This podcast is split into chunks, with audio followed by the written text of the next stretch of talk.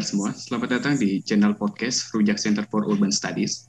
Perkenalkan, saya Madian bersama kolega saya, David, akan membawakan podcast pada episode kali ini. Sebelumnya, di episode kali ini, kita telah kedatangan narasumber dari salah satu organisasi yang ada di Kota Bogor. Langsung saja kita sapa Mas Musa dari organisasi Salam Aid. Halo, Mas Musa. Halo teman-teman Rojak Center for Urban Studies. Oke. Okay. Yeah. Oke, okay, jadi pada episode kali ini kita akan ngobrol ini tentang salah satu program dari Salam Ed ya ini Temanko. Mungkin sebelum kita mendalami lebih jauh, mungkin kita harus kenal dulu sini Mas Musa hmm. ini siapa dan Salam Ed ini gimana sih sejarahnya itu terbentuknya apa dan tujuannya apa, kegiatannya apa. Oke, mungkin boleh Mas Musa jelasin lebih dahulu. Ya, eh, teman-teman, eh, saya mau memperkenalkan nama saya Muhammad Musa. Gitu. Biasa teman-teman kalau di komunitas, kalau di lembaga biasa manggil eh, Musa atau Uca. Gitu. Musa Uca lah, gitu, biasa dipanggil. Nah, eh, kalau untuk saya di Salam Ed itu dipercaya jadi koordinator divisi program. Jadi Salam Ed itu ada dua divisi besar, yang pertama itu program, divisi program, yang kedua itu divisi fundraising. Hmm. Nah, uh, sekilas tentang Salam Aid gitu. Sebenarnya Salam Aid itu adalah lembaga kemanusiaan seperti lembaga kemanusiaan umumnya gitu. Uh, cuma memang lahir dari jaringan Sekolah Alam Nusantara gitu. Oh iya. Kenapa nam ya kenapa namanya Salam Aid? Salamnya sendiri sekolah alam kalau aidnya itu bahasa Inggris bantuan gitu. Jadi hmm. uh, dari namanya saja secara filosofis uh, kami berharap dari sekolah alam ini uh, bisa membantu permasalahan-permasalahan yang ada di uh, negeri kita di Indonesia. Dan kita dari sekolah alam juga uh, berusaha untuk uh, jadi solusi gitu ya. Menghadirkan solusi untuk sama-sama memajukan bangsa. Kalau secara umumnya seperti itu untuk Salam Ed. Oke, jadi kata salam ini sendiri akronim dari kata sekolah alam, Mas ya? Ya. Nah, betul. untuk program-program sendiri saat ini tuh biasanya kegiatannya itu apa aja sih, Mas, yang dilakukan oleh Salam Ed ini? Mungkin bisa dispesifikasi ada program apa aja di Salam Ed? Siap.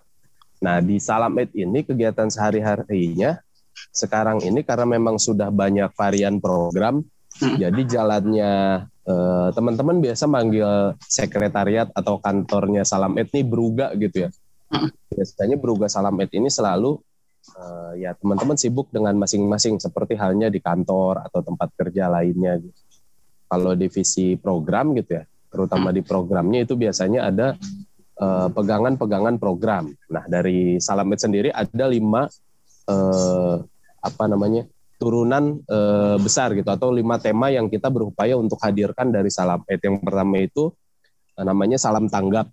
Nah, di salam tanggap ini e, ada beberapa program dan terutama lebih ke misalkan sifatnya bantuan charity atau kebencanaan. Nah, itu di bawah salam tanggap, unit rescue karena kan kita ada teman-teman rescue juga gitu ketika ada bencana kita berupaya untuk hadirkan tim rescue Terus kita juga ada unit uh, perahu karet, terus ada oh, juga unit yeah. ambulan gitu.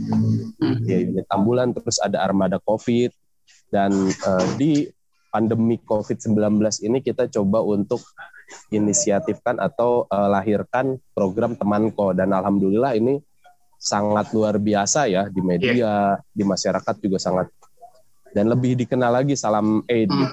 Nah, okay. itu untuk salam tanggap. Yeah. Dan masih ada empat lagi Salam berdaya tadi uh, community development atau pengembangan yeah. masyarakat. Salam hijau untuk lingkungan, tabung pohon, terus ada bank sampah. Salam sehat, kita ada unit rumah sehat yang berbayar sampah gitu.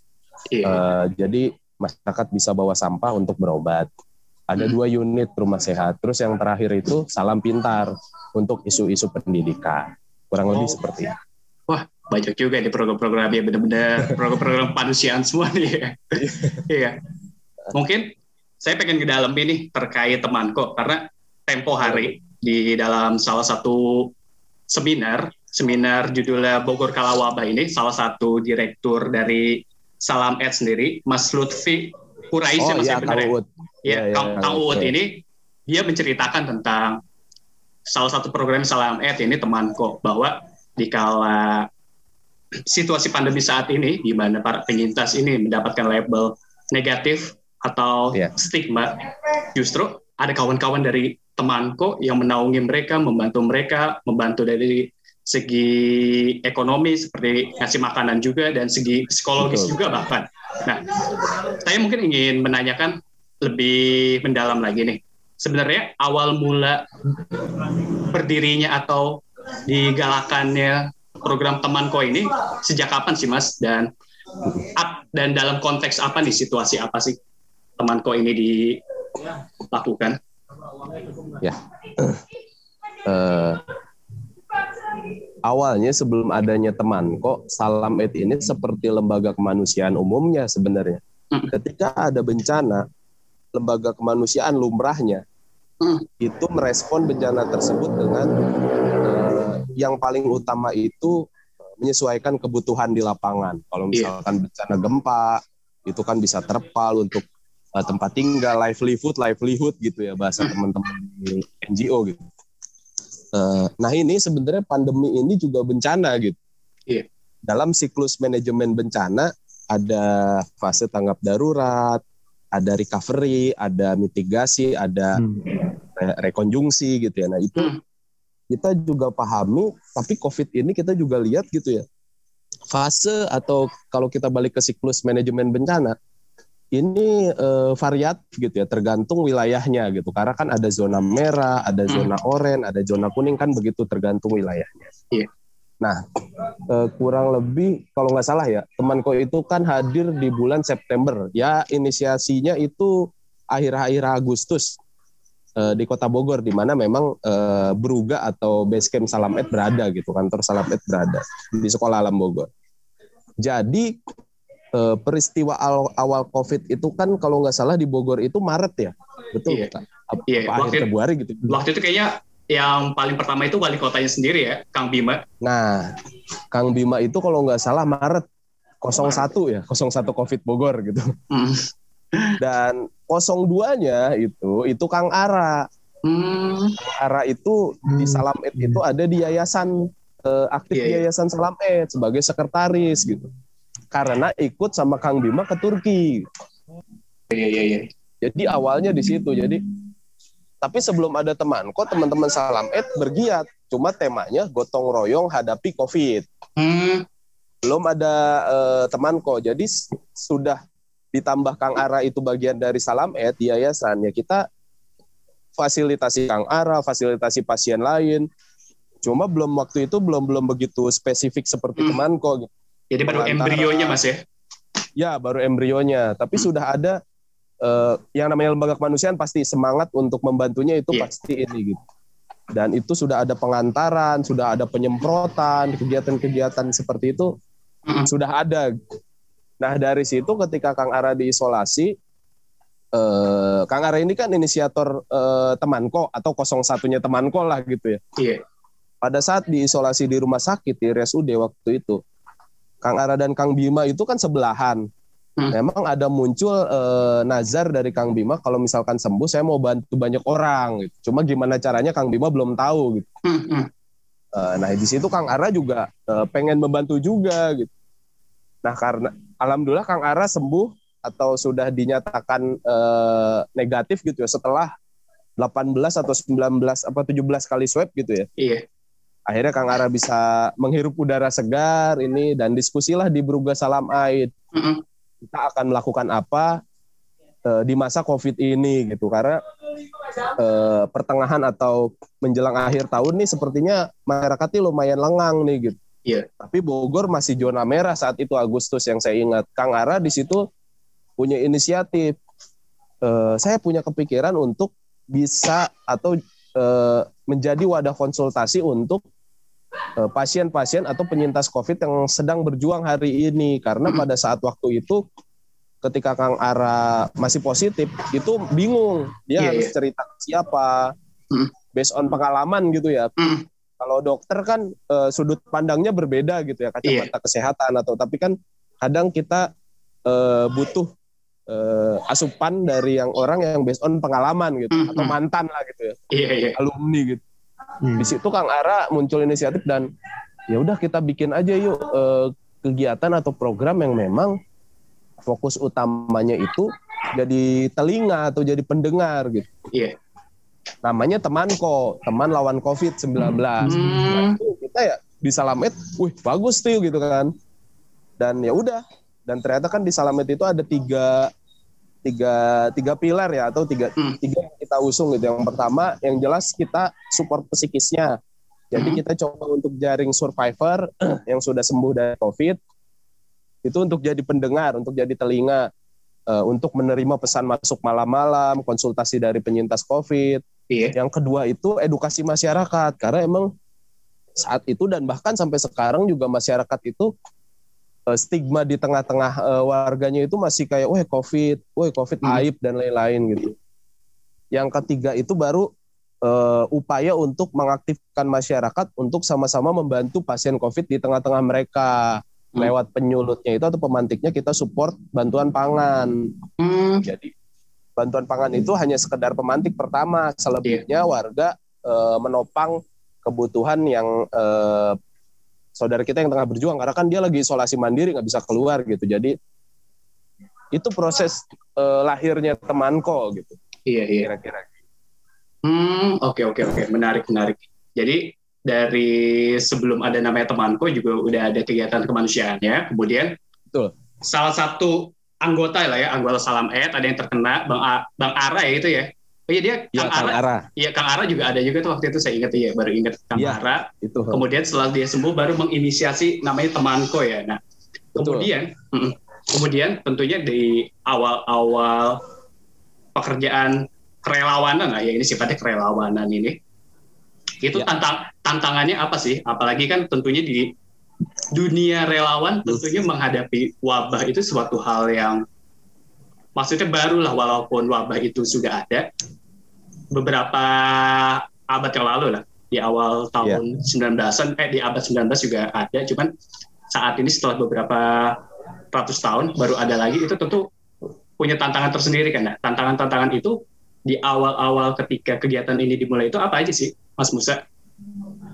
Iya uh, kalau saya pribadi ya, saya ini kan hampir uh, seperempat umur saya mungkin ya. Sekarang kan 27. Dari tahun 2011 itu saya itu ikut komunitas sosial gitu, gerakan seribu cinta waktu itu di Bogor tuh di pelajar. Saya masih sekolah waktu itu SMA.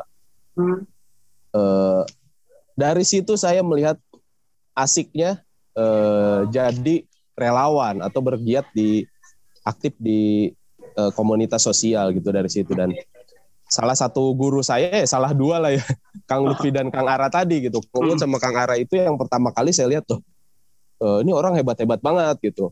Sisi sosialnya tinggi. Dan saya juga melihat loh bisa ya bekerja di dunia sosial atau di iya. lembaga kemanusiaan gitu. Dari situ saat saat itu juga saya karena saya sekolah di STM saya tekad saya wih kayaknya bisa nih kerja di lembaga kemanusiaan gitu. Makanya yeah. Iya. saya aktif. Nah untuk orang-orang yang jiwa sosialnya tinggi gitu, apalagi hmm. saya yang hampir setiap hari berkegiatan, saya ngerasa aneh kalau nggak ngelakuin apa-apa gitu.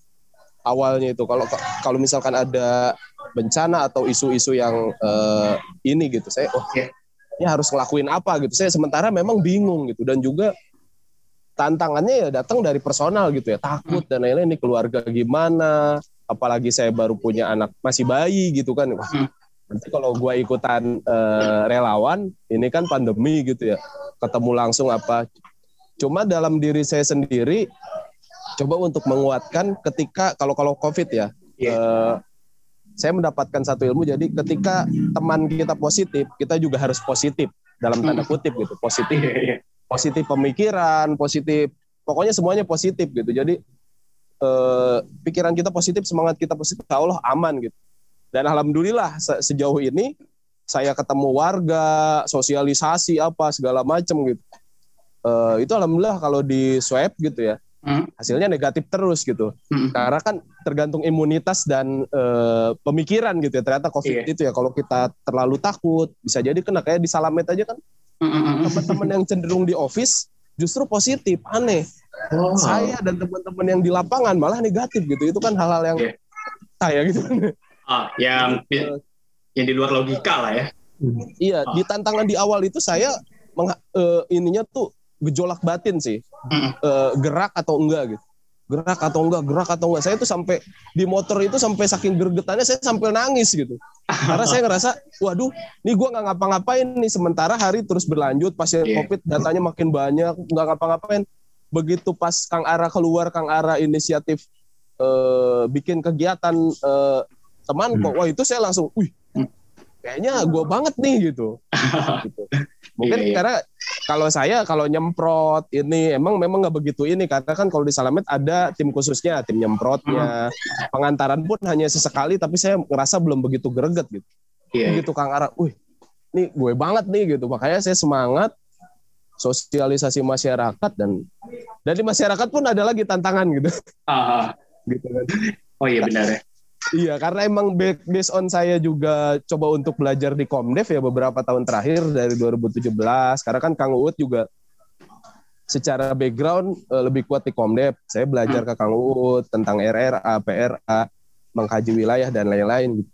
Jadi ketika ada konflik saya senang gitu. Cuman uh, senang dalam artian wah nih seru nih gitu. Bisalah kita kondisikan. Jadi ketika biasanya temanku turun atau salamnya turun, pasti ada pertanyaan masyarakat yang hmm. sebenarnya sama.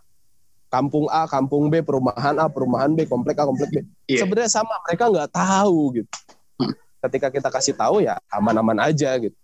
Tantangannya seperti itu sebenarnya lebih ke komunikasi sebenarnya. Iya benar-benar. Benar. Iya. Oke. Okay. Nah untuk melihat temanku ini inisiatifnya terkait penanganan atau mewadahi penyintas COVID. Nah, skala hmm. dari program atau kegiatan ini itu gimana sih mas? Maksudnya nentuin ngasih bantuan ke daerah inilah gimana gimana gimana? Kan tentunya dampak covid itu luas ya. Namun ya.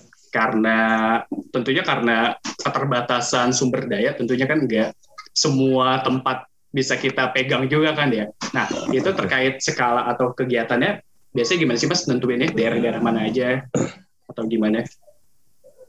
Kalau uh, sampai dengan saat ini memang kita berusaha untuk jangkau wilayah-wilayah yang terdekat uh. karena akses untuk ke beberapa daerah juga sulit. Gitu. Yang pertama ya daerah Kota Bogor, Kabupaten, gitu. mungkin daerah Depok, gitu. uh, yang coba kita uh, jalan gitu ya. Uh. Cuma untuk tadi misalkan spesifikasi penerima manfaat gitu kan. Uh. Kalau COVID ini kan unik ya, jadi uh, untuk kan kaya gitu mungkin itu jadi nomor sekian gitu ya mas ya. Karena kan dia kondisinya teknisnya gitu ya dia isolasi hmm. kasarnya meskipun orang itu punya uang gitu ya tapi kan dia nggak bisa keluar gitu kan. Iya benar benar. kutip gitu kan. Apalagi belakangan kan mungkin ojek online juga masih takut juga gitu kan ya. Kadang uh, teman-teman juga pas uh, penyintas yang lagi uh, covid gitu ya itu kan uh, ketika bilang Mas tolong nanti ke ojol gitu ya. Nanti taruh hmm. depan aja ya soalnya yeah. saya positif nggak jadi gitu. Cancel ada ada ada yang seperti itu ngalamin kayak gitu. Jadi kita drop aja misalkan uh, butuh bantuan. Ternyata pas kita datang rumahnya besar apa jadi itu tidak masuk hitungan gitu. Jadi yang penting yang pertama asas kebutuhannya gitu. Atau nanti kan dari jadi sekarang aja kan ada sampai sekarang ada 45 survivor yang tergabung gitu ya yeah. atau relawan yang sudah sembuh alumni COVID gitu ya, tergabung hmm. di relawan temanko gitu. Nah biasanya info-info dari teman-teman relawan juga banyak gitu. Kang ini ada nih di sini. Oh iya. iya. Ya kita datang. Gitu. Karena kan rata-rata relawan bekerja apa.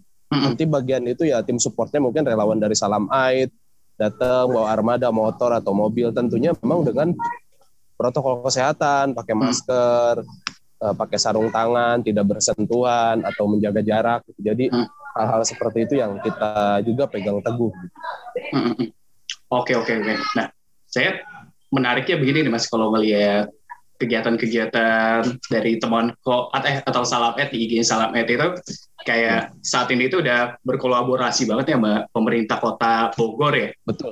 Apalagi Betul. terkait, saya lihat tuh menarik banget yang terkait bahwa teman-teman dari Salam Ed ini mewadahi donor plasma darah ya. Nah, saya mau ya. tahu tuh mas awal mula kolaborasi dengan pemerintah Kota Bogor itu gimana sih mas? Apalagi kan banyak banyak juga kan ya inisiatif ini ya inisiatif kemanusiaan yang sama, namun banyak nih dari teman-teman daerah lain juga yang bahkan sampai sekarang nggak diwadahi atau diajak atau berkolaborasi dengan teman-teman pemerintah eh, teman-teman dari pemerintah nih. Nah itu dari teman kau sendiri gimana sih mas bisa sampai teman-teman ya. dari pemerintah Bogor tuh bisa ikut gabung?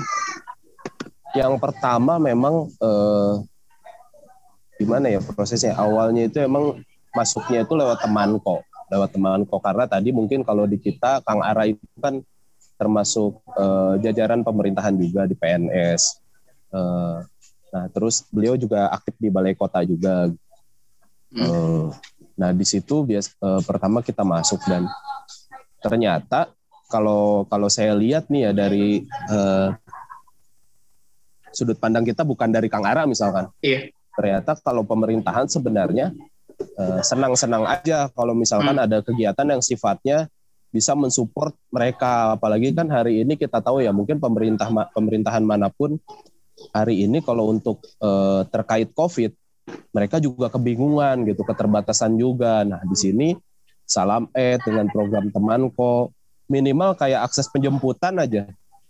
Kita makin kuat tuh erat kaitannya gitu puskesmas juga kadang minta tolong kepada kita terkait e, Kang bisa nggak nih bantu puskesmas ini? Karena armadanya kurang untuk pengantaran pasien COVID. Misalkan mau isolasi di Lido mau isolasi di Kemang gitu.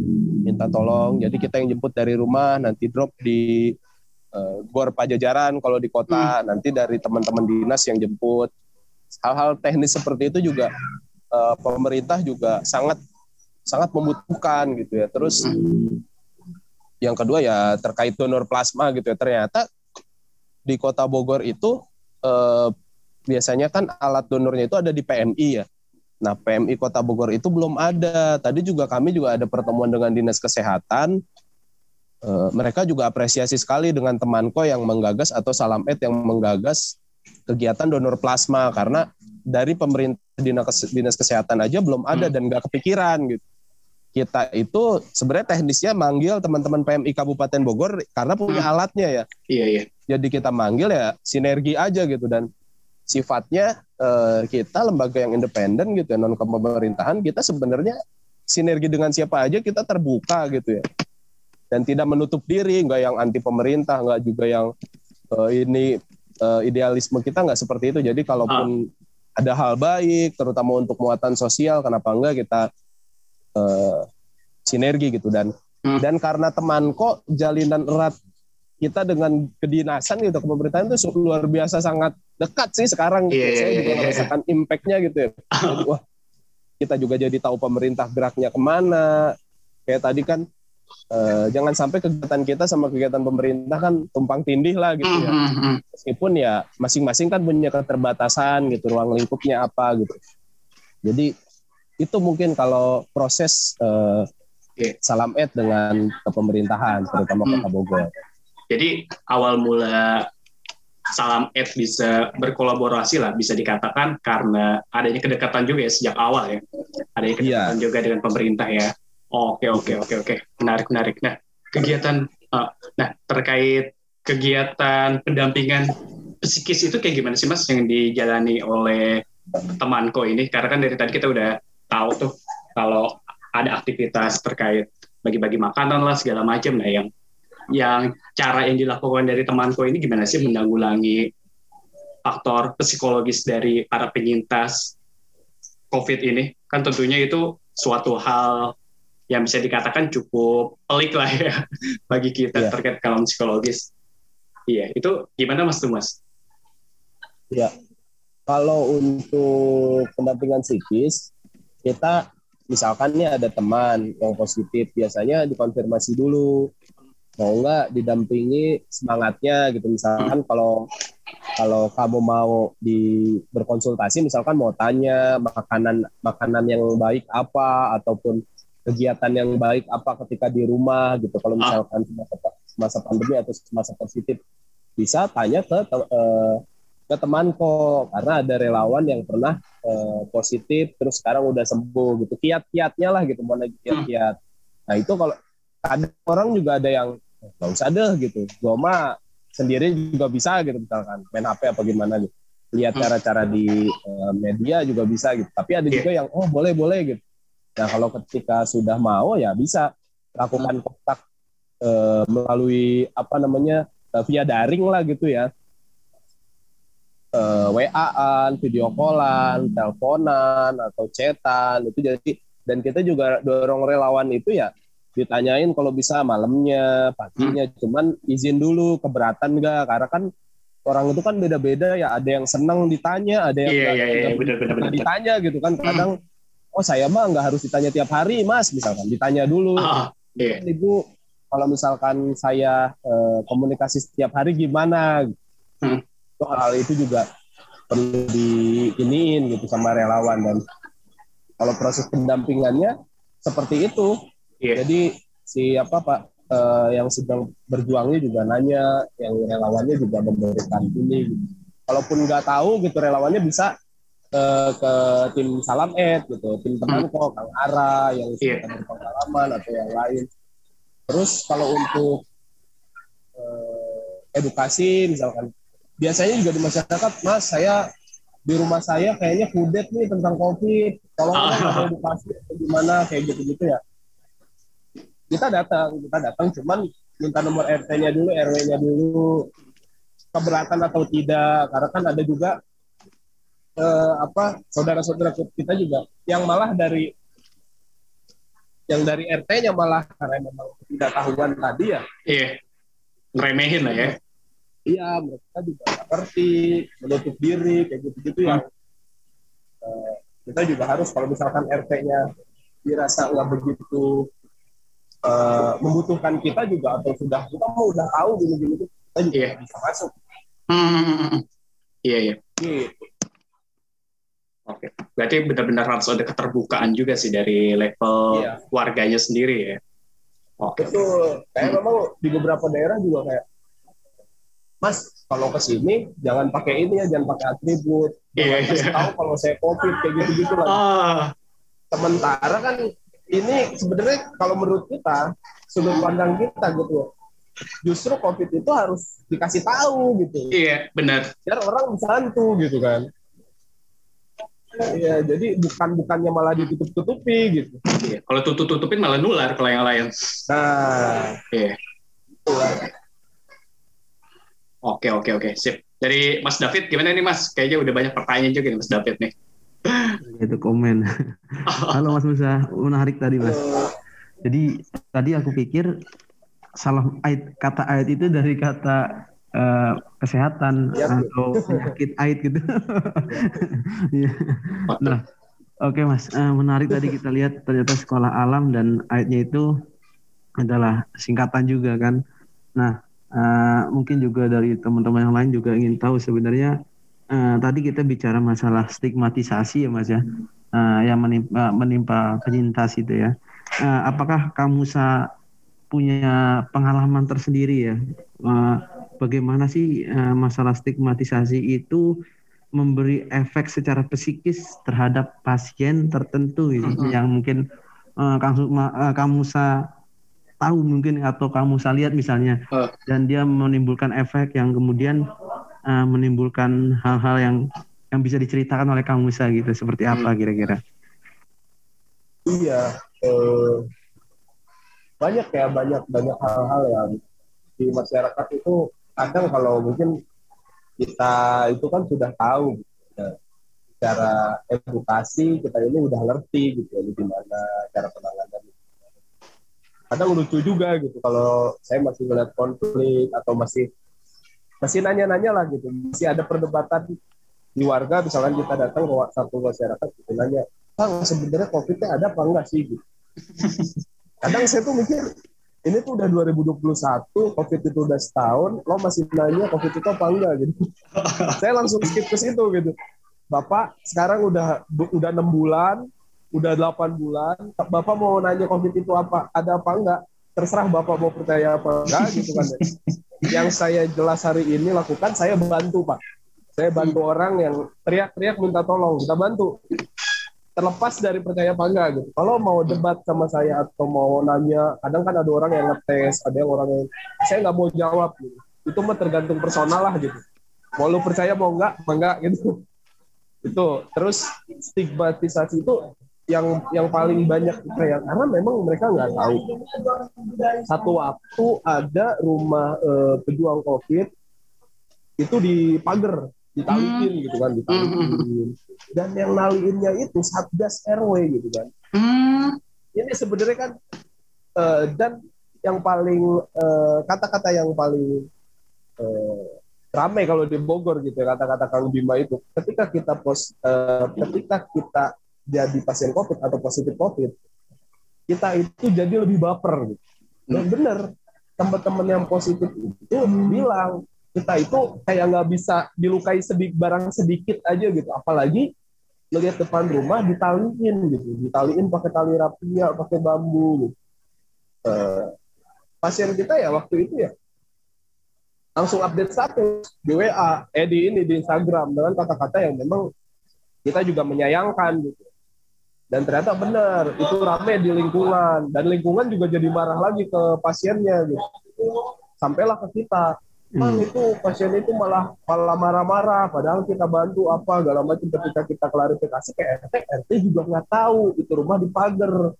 Nah hal-hal kayak gitu yang sering dialami. Saya waktu itu mau uh, apa namanya kebetulan kita ada pasien malam jam 11 hmm. ini positif nih gitu. Oke, langsung kita support bantuan pangan, langsung kita support uh, hmm. apa namanya bantuan-bantuan yang kira-kira perlu vitamin apa Hmm. Hari itu juga malam itu juga karena kebetulan lagi ada pasokan pangan. Hmm. Kita packing, datang jam 11. Persis saat COVID-nya mau bikin portal. Hmm. Persis saat COVID mau bikin portal. Pada saat itu juga ya kita datang ngobrol, ngopi gitu sama Satgas COVID. Tentunya berjarak, tentunya dengan protokol kesehatan, hmm. pakai masker dan lain-lain.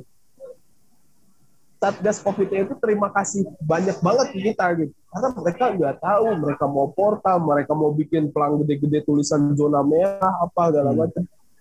Uh, itu sebenarnya. Jadi seharusnya stigmatisasi itu nggak ada kalau secara edukasi itu merata. Permasalahannya itu edukasi tidak merata. Hmm. Informasi grup di WA, yeah. Iya. uh, informasi di media itu kan mentah ya di telan-telan warga gitu. Jadi yeah yang terjadi itu ya itu sih itu covid jangan jangan lewatin rumah ini ya covid zona merah ada yang naruh spanduk di depan rumahnya gede zona merah dilarang lewat sini kayak gitu-gitu yang waduh kok gitu ya gitu. Dan orang-orang yang nggak percaya covid kalau kalau di kadang kan gini gitu ya. Hmm. ada yang bercanda satu waktu pernah tuh di daerah di daerah Bogor gitu bilang yeah. tolong salam ke covid ya gitu ngeledek kita gitu ya. Saya bilang gini oke okay, saya salamin. Nanti kalau saya bawa ke sini siap gak gitu kan.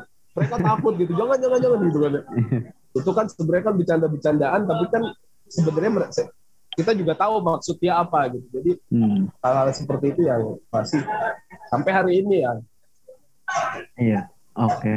nah tadi menarik sih kita lihat sampai di bambu dikit pakai iya. gitu artinya kita juga nggak tahu apa ya yang yang dalam bayangan mereka tentang COVID-19 ini yang kemudian uh, penanganannya cukup cukup mengerikan juga gitu. Ya. Artinya ini juga sama sih Mas yang uh, kita kemarin sempat diskusi dengan Depok di RT pertama kasus uh, COVID juga ada banyak pengalaman-pengalaman menarik gitu ya artinya terkait penanganan COVID uh, dan mungkin ini juga terjadi karena ada ketidaksiapan di level masyarakat, di level pemerintah uh, dan jajaran-jajarannya ya. Terus tadi juga menarik juga sih Nah, ternyata ada inisiasi yang yang dilakukan oleh Kang Musa dan kawan-kawan terutama untuk menggiatkan donor plasma darah ya. Justru ya. dari Puskesmas atau Dinkesnya juga belum ke sana arahnya. Masih jauh gitu. Dan ini cukup cukup mencengangkan juga gitu. Padahal kalau kita lihat di beberapa media memang uh, donor plasma darah ini udah udah ramai diperbincangkan gitu kan. Artinya pemerintah yang punya kebijakan tersendiri justru penting untuk untuk udah udah sudah sudah harus mencerna ini gitu ya. Kayak gitu sebagai satu antisipasi penanganan gitu kan. Nah Uh, Kang Musa mau nanya juga nih, uh, kemarin itu kalau nggak salah, uh, Salamet ini juga buka pasar gratis nggak sih? Buka pasar. Halo? Warung makan mungkin, warung seribu kali. Sorry, sorry, suaranya agak kecil Kang Musa. swab, swab, swab antigen. Iya. Swab antigen iya, swab antigen gratis untuk dua apa? Oh, ada swab antigen gratis juga untuk dua apa? Iya. Uh -uh. Nah, terus yang pasar gratis? Pasar itu mungkin warung seribu ya. Oh, warung seribu mungkin ini Warung seribu itu makan, makan. Oh, iya iya. Iya, yeah, bukan berarti Mas kayak. Nah, mungkin dari tadi kita ngomongin terkait gimana Mas Musa melihat kegiatan ini dari sisi kegiatannya sendiri ya. Nah, kemudian saya ingin hmm. menanyakan terkait gimana sih Mas Musa ini sebagai orang yang terlibat di di kegiatan temanko ini melihat respon atau inisiatif pemerintah Kota Bogor sendiri dalam melakukan penanganan atau bantuan terhadap masyarakat ya. Kalau dilihat kan tadi teman-teman temanku ini udah luar biasa banget sih. Kalau saya lihat tuh kayak yeah. mulai buat makanan lah bagi-bagi makanan, kayak buat donor plasma darah segala macamnya. Itu kan tentu inisiatif yang seharusnya bisa eh seharusnya itu mempunyai pihak otoritas lah atau pemerintah sendiri ya. Nah, ini Mas Musa sebagai dari temanku ini melihat respon atau inisiatif atau itikat dari pemerintah Kota Bogor ini gimana sih Mas? Iya. Sebenarnya kalau saya lihat ya pemerintah Kota Bogor itu udah bagus ya. Hmm. Udah bagus. Coba memang eh, kita juga perlu ini ya kasarnya mah gitu ya namanya pemerintah gitu ya. Kadang butuh bantuan juga, support tenaga, support inovasi gitu kan. Karena teman-teman juga saya yakin pasti mau bergerak, cuman ada eh, norma-norma kalau di pemerintah kan ada mentok jadinya mau mau gerak ini mentok, mau gerak itu mentok. Tapi secara semangat dan secara alur, saya sih berani ngomong gitu ya. Kalau pemerintah Kota Bogor sepertinya lebih baik dari beberapa pemerintah lain. Cuma memang seperti ah. halnya tadi donor plasma gitu ya karena memang kan itu kan yang saya tahu gitu harga untuk beli alatnya itu lumayan mahal gitu hmm. karena kita hmm. juga waktu itu Salamet mau beli juga cuma ternyata waduh mahal banget gitu kan terus hmm. kalau PMI itu memang beberapa PMI aja yang punya termasuk kabupaten terus Tangsel gitu jadi memang Kota Bogor itu secara pendanaan, secara hmm. anggaran itu belum sampai gitu kan karena mungkin yeah. APBD atau dan lain-lain ya kita hmm. kurang tahu itu dan uh, sifatnya juga kalau kalau saya juga tidak yang juga waduh kota Bogor mah pemerintahnya kacau lah gitu kurang yeah. enggak iya. sih kalau saya lihat sih sejauh ini sudah bagus cuma memang kan namanya pemerintah dan hmm. namanya lembaga pasti ada norma-norma dan itu wajar ya dalam hmm. satu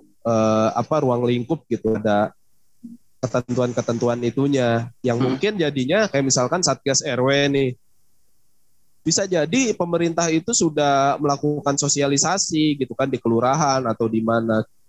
Cuma kan eh, ada beberapa keterbatasan. Misalkan eh, pertanyaan yang mungkin saat itu belum dilayangkan atau pertanyaan yang eh, teknis penjawabannya juga bingung dan lain-lain gitu sih karena waktu itu juga saya sebelumnya di Depok juga gitu ya sosialisasi sama pemerintah eh, ke pemerintahan jadi hmm pemerintah sendiri ketika ada masyarakat tanya nanti kalau di lingkungan kita ada yang positif gimana? Kita harus apa? Dan lain-lain. Pemerintah juga bingung saat itu karena awal-awal gitu kan ya gimana ya? Gitu. Sementara mungkin plotting armada juga belum mungkin se se apa namanya seluas sekarang gitu. Seluas sekarang misalkan ada ambulan covid ada iya. armada yeah. ini ada armada khusus. Jadi saya sih lebih ngelihatnya oh namanya pak ya wajar lah masing-masing hmm. itu ya gitu. Iya sih, memang perkara sumber daya itu tentunya pemerintah juga tiap masing-masing pemerintah kota bahkan ya yang di level bawah itu tentunya punya sumber daya yang terbatas lah. Apalagi kalau ini iya. sifatnya kalau disifat koordinasi dengan RT kadang dari nah. otoritas di level lokalnya sendiri juga kadang justru walaupun pemerintah kota udah meng menggalakkan, tapi kalau di bawahnya nggak menggalakkan ya nggak betul, betul. nggak efektif ya mas ya. Oke, nah kemudian nih mas dari pengalaman Mas Musa sendiri selama hmm. terlibat hidup dan apalagi sudah melakukan banyak aktivitas lah ya di Kota Bogor. Yeah. Belajar dari pandemi ini, kekurangan apa aja sih yang Mas rasa dari Kota Bogor ini? Apalagi di saat-saat krisis seperti sekarang ya. Kok kesannya kayak gimana banget krisis? Iya. ya, kekurangan apa aja sih yang Mas rasakan ini saat ini belajar dari kondisi saat ini itu?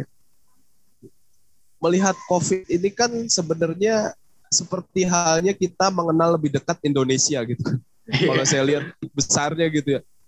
Ada konflik uh, horizontal di bawah, ada hmm. keunikan uh, satgas kepemerintahan.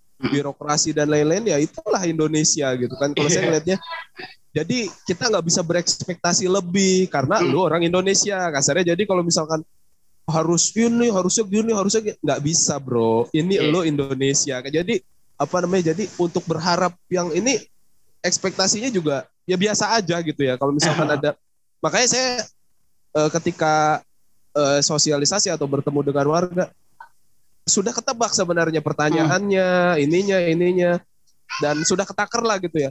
Hmm. Masalah utamanya tuh edukasi sebenarnya gitu. Yeah. Terus di pemerintahan media ini COVID kan sangat menyeramkan gitu. Ya. Padahal hmm. ya kita juga tekankan di warga COVID itu nggak nembus tembok gitu, bukan makhluk goib. Jadi selalu aja gitu kan ini sebelah saya covid positif saya harus gimana gitu kan biasa aja gitu kan kayak gitu jadi itu yang emang uh, kita sama-sama mungkin ini juga pertama kali ya setelah tadi kan awal 19 gitu kan bisa jadi yang tahun awal 19 1900-an itu kan orang-orangnya udah nggak ada gitu kan udah iya. wassalam yeah. gitu generasinya terputus jadi kita juga harus waduh ini gimana gitu kan mm semua negara juga kebingungan kok gitu apalagi yeah. Iya. Indonesia kasarnya kan gitu jadi mm. uh, melihat kondisi COVID dekat sama warga saya melihat oh kita sedang di Indonesia yeah. kita sedang ini dan inilah Indonesia gitu oh, oke okay. sip sip sip nah tadi itu kan tentang kekurangan-kekurangan yang dirasa oleh Mas Musa sendiri nah kemudian mungkin ini udah masuk sesi akhir juga nah Siap. kemudian harapan apa sih Mas terkait masa depan kota Bogor ini setelah ada pandemi ini, setelah pasca pasca pandemi ini, gimana sih harapan Mas Musa ini terhadap khusus terhadap kota Bogor sih dan Indonesia yeah. secara luas juga loh Kalau harapannya ya, yang pertama ya kita terus belajar lah gitu ya, hmm. terutama anak-anak muda gitu kan teman-teman Rujak Center for Urban Studies gitu ini kan bagus kegiatan kayak gitu uh, saya mikirnya ya dari COVID ini kita sama-sama harus belajar. Kalau saya nggak terjun di COVID, mengeluti COVID, mungkin saya juga nggak tahu dan termasuk jadi teman-teman saya yang lebih memilih untuk berdiam diri atau apatis tentang COVID, nggak pakai masker apa segala macam. Kalau ketemu sama orang yang positif juga nggak peduli amat, nggak percaya dan jadi seperti seperti itu gitu ya. Hmm.